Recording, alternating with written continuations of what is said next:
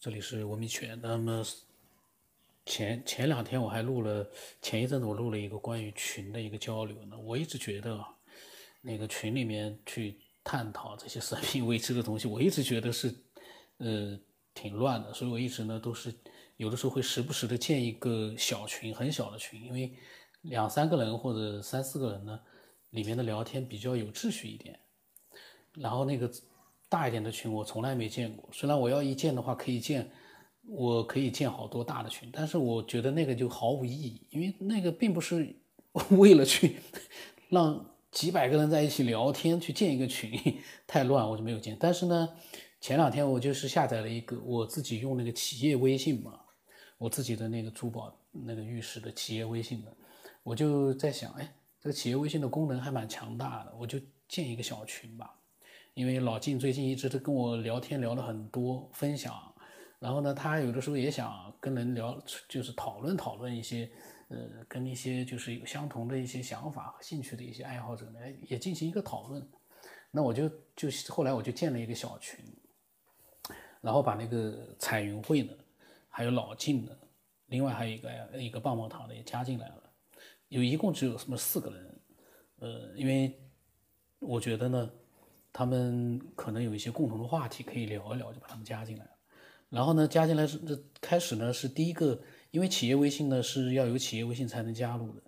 然后我邀请了之后呢，彩云会呢就是先加入了，然后我就跟他呃也聊了一下，聊了一下之后呢，那个彩云会，如果说没有人进来加入的话，我你就直接在微信上还，那个我会邀请很多人。因为这个东西人多了就不行了，人多了就乱了，这个这个就七嘴八舌的就没有意思。但是我会把老静啊，我不知道老静有没有下载，我会把他邀请进来。哎，这个有什么伟大的平台？我觉得就是大家不要去瞎扯就好了。因为看到那些群里面瞎扯啊，我全部都屏蔽掉了。呃，那个是浪费时间。但是呢，我在想，嗯，你和老静聊天的话呢？呃，在这个群里面，大家聊一聊也蛮好的，所以我我看看老晋有没有加入啊？我等等他加入之后，我们在这个群里面再聊啊。我呢害怕老晋呢他不会弄这个企业微信，你知道吗？但是呢，其他的群微信群我不想弄，我觉得企业微信群其实是最好的。到时候看吧，如果老晋真的他真的下载了加入了，那就可以在里面我慢慢的去邀请几个人。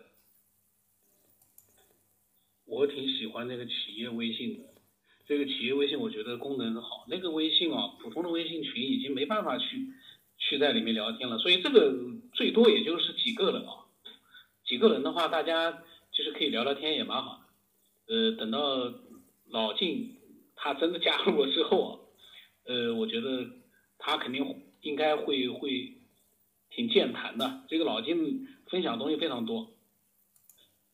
那个棒棒糖，你是不是下载了企业微信才能加入啊？还是不下载？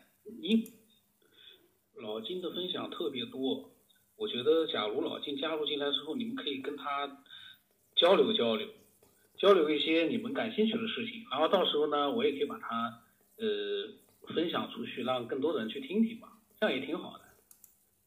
我觉得棒棒糖呢，你不能一下子把所有的东西你都。就像看一部连续剧一样的，你一天把它全看完，那个既疲劳也也有点太 浪费这个电视剧了。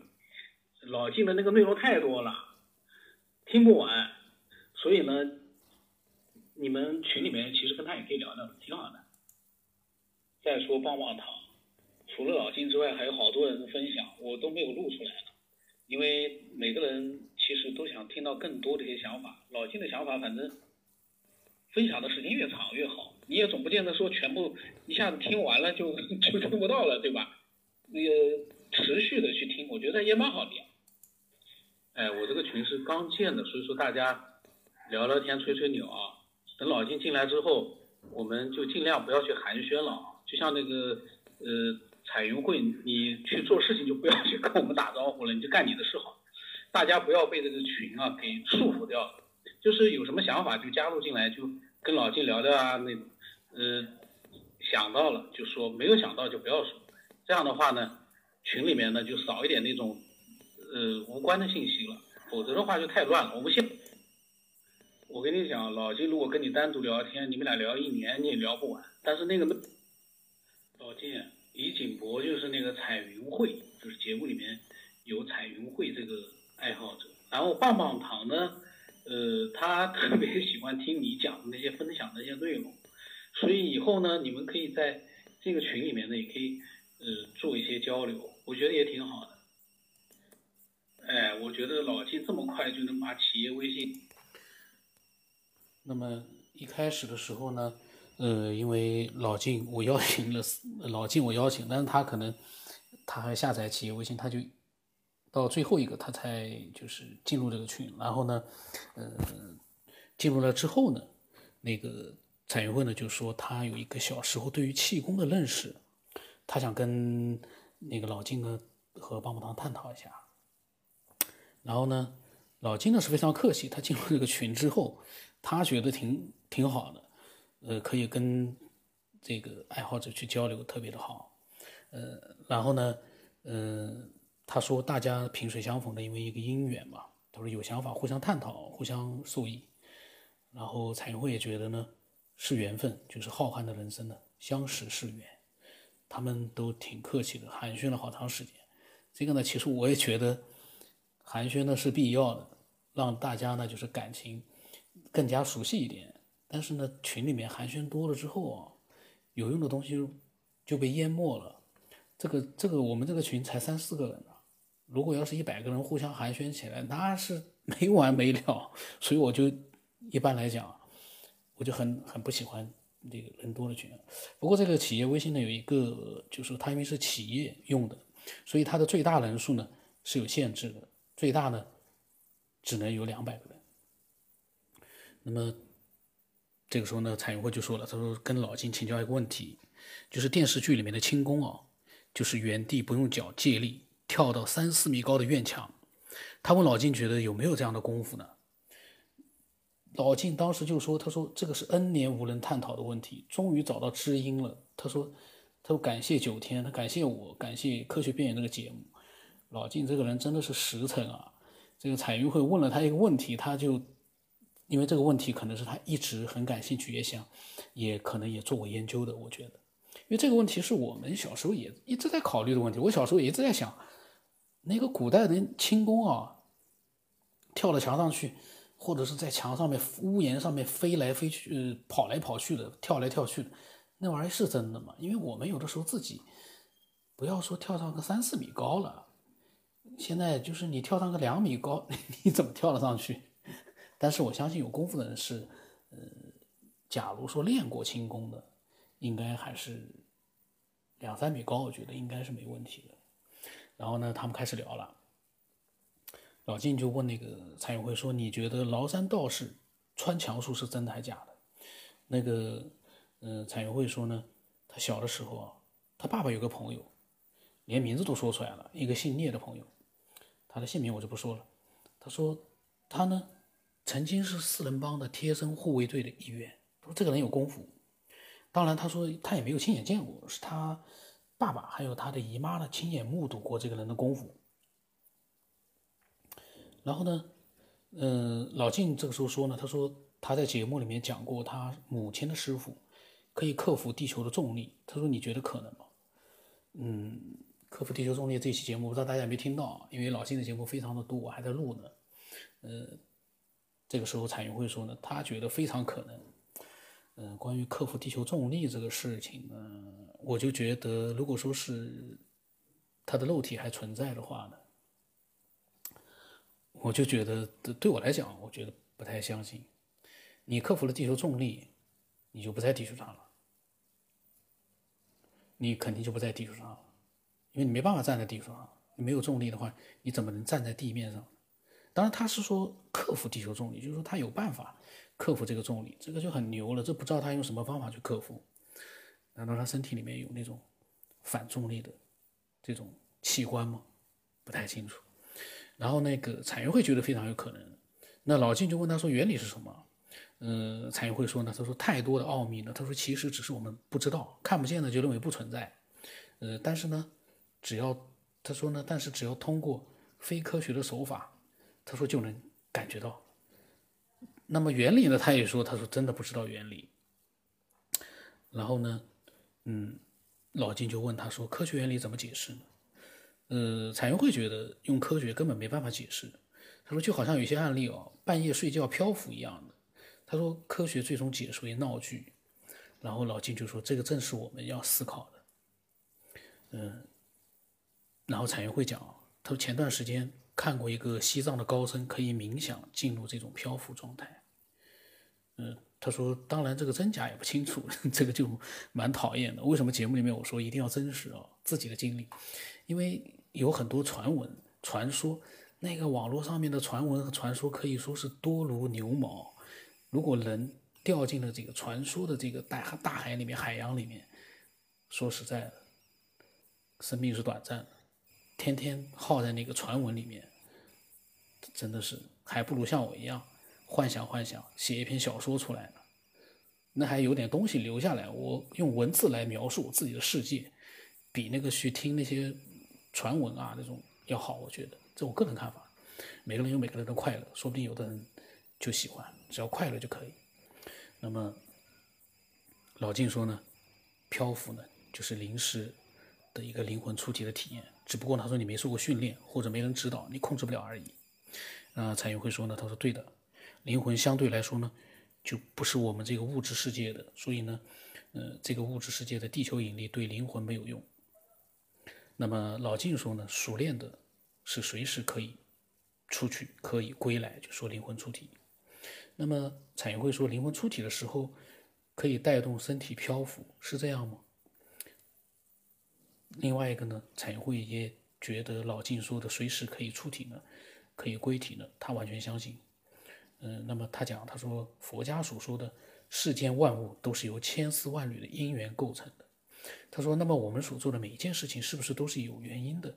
就好比有的人可以出体或者有特异功能，这些都是不是他一不小心得到的，而是有因缘的。嗯。那么老静讲啊，他说低层次的出体呢不带身体，高层次呢可以带身体，就像崂山道士。那么彩云会说，他说这我就知道了。按照道理来说呢，灵魂出体和身体脱离是带不了身体漂浮的。但是呢，修为高的人是可以用灵魂带动身体飘起来的。这个呢，我我我在看到的时候，我现在在想啊，从道理上来讲呢，一切皆有可能。但是呢，现实的例子。有没有？这个是我们其实最想了解的，一定是要有了现实的一个人真的是这么做了，那这样的一个按道理来说呢，才真正的具有了一个真实性。那么老金说呢，说这样的人前世的因缘也不简单。他说精神决定物质。那么常云会说对的，就如同说释迦牟尼当年菩提树下悟出正果一样。不是一下子悟出的，也是生生世世的又修为啊。然后老金就说呢，关键是集中精神。嗯嗯，当然李景波说他也赞成，他说之前和我也讲过这个。他说其实呢，我们这个世界就是一群有相同因缘的人，能量级差不多的人聚到一起构成的，一切是因缘而生。那么老金就讲，成佛是最好的一。棵稻草之前经历了什么，别人不知道罢了。嗯，那么蔡云慧也觉得说是啊，他说，他说真是三生有幸哦，能够接触佛法。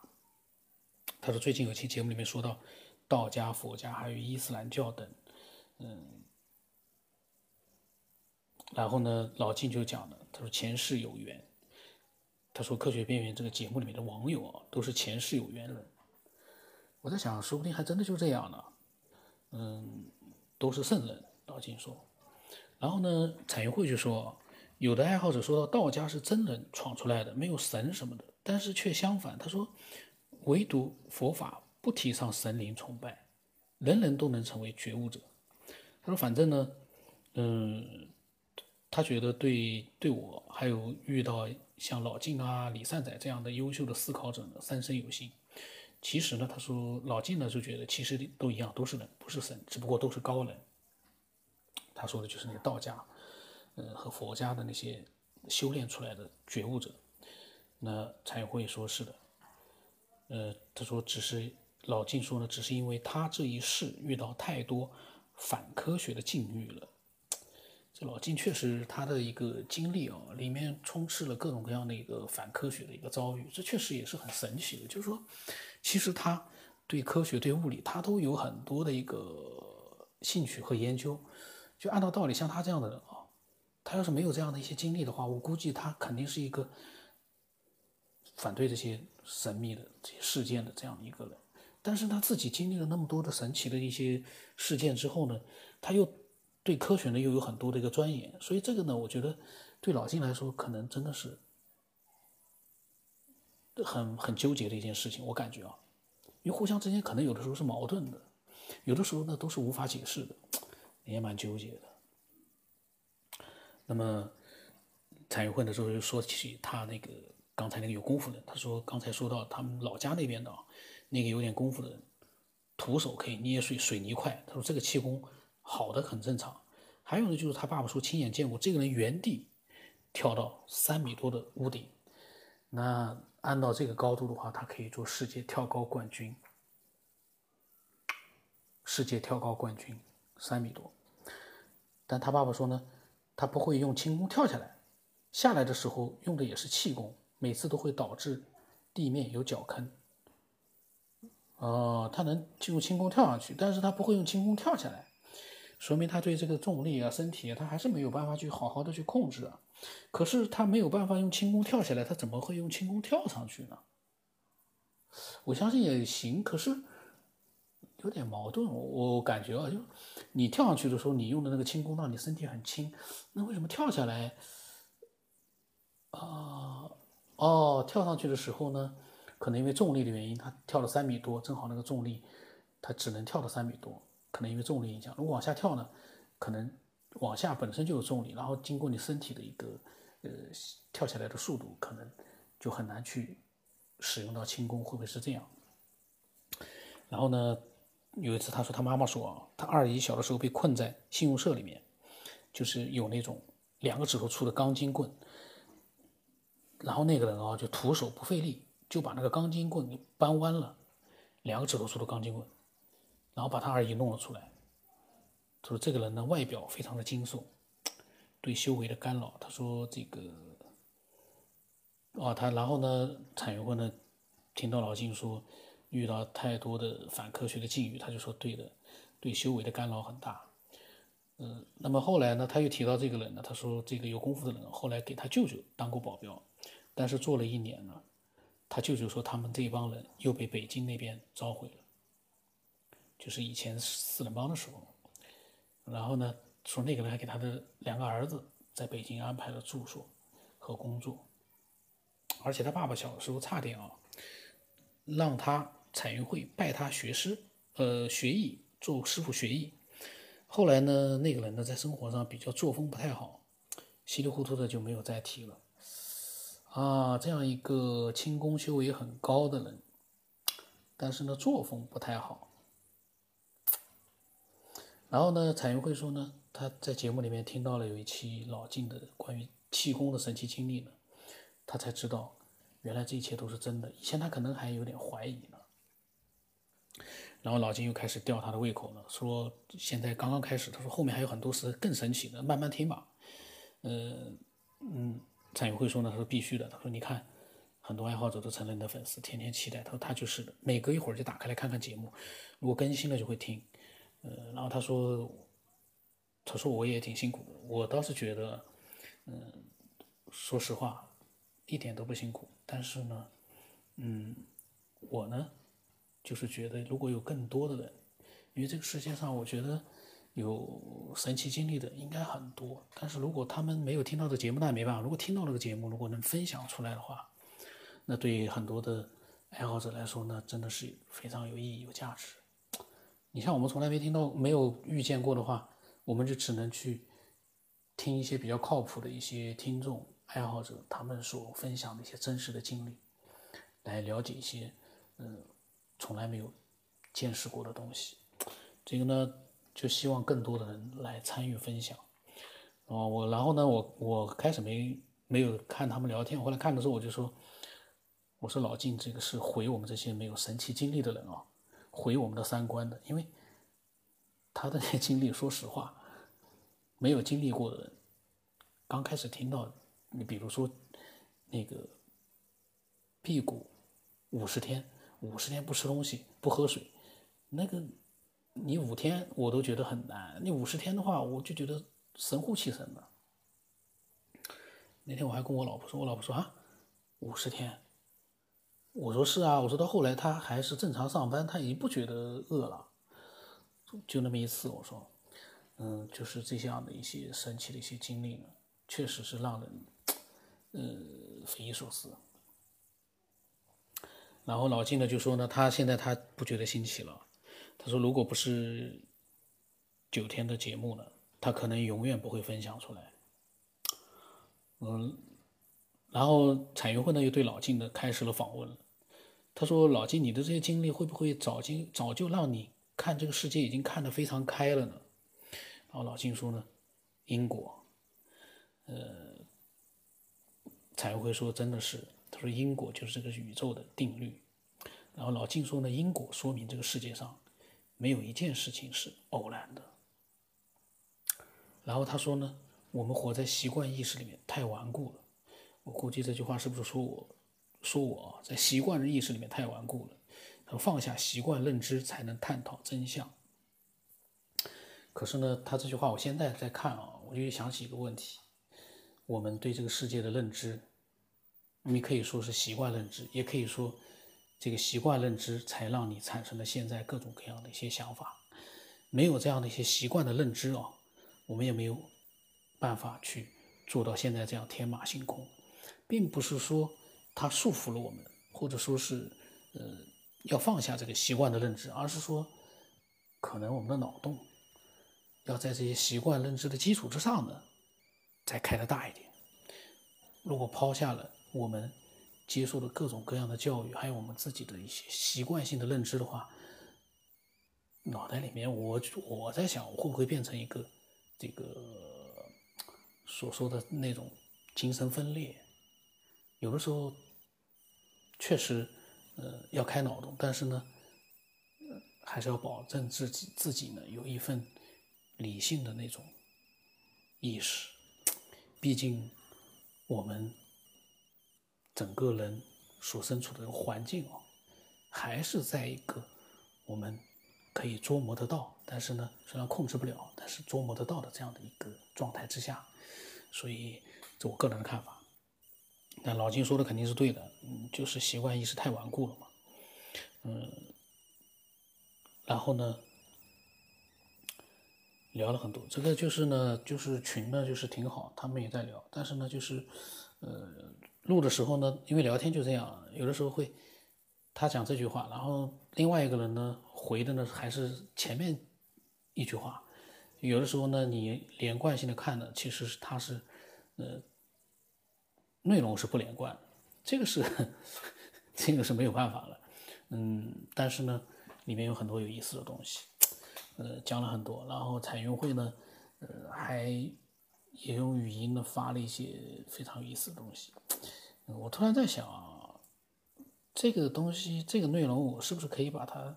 嗯，这些文字把它分享到那个公众公众号里面去，让大家看一看文字的这个聊天，可能也会有更多的一些想法。因为录音的听完了就可能自己去瞎想了，但是文字呢，看了之后，你可以翻来覆去的可以寻找一些呃自己喜欢的、想了解的、感兴趣的内容，嗯，很有意思。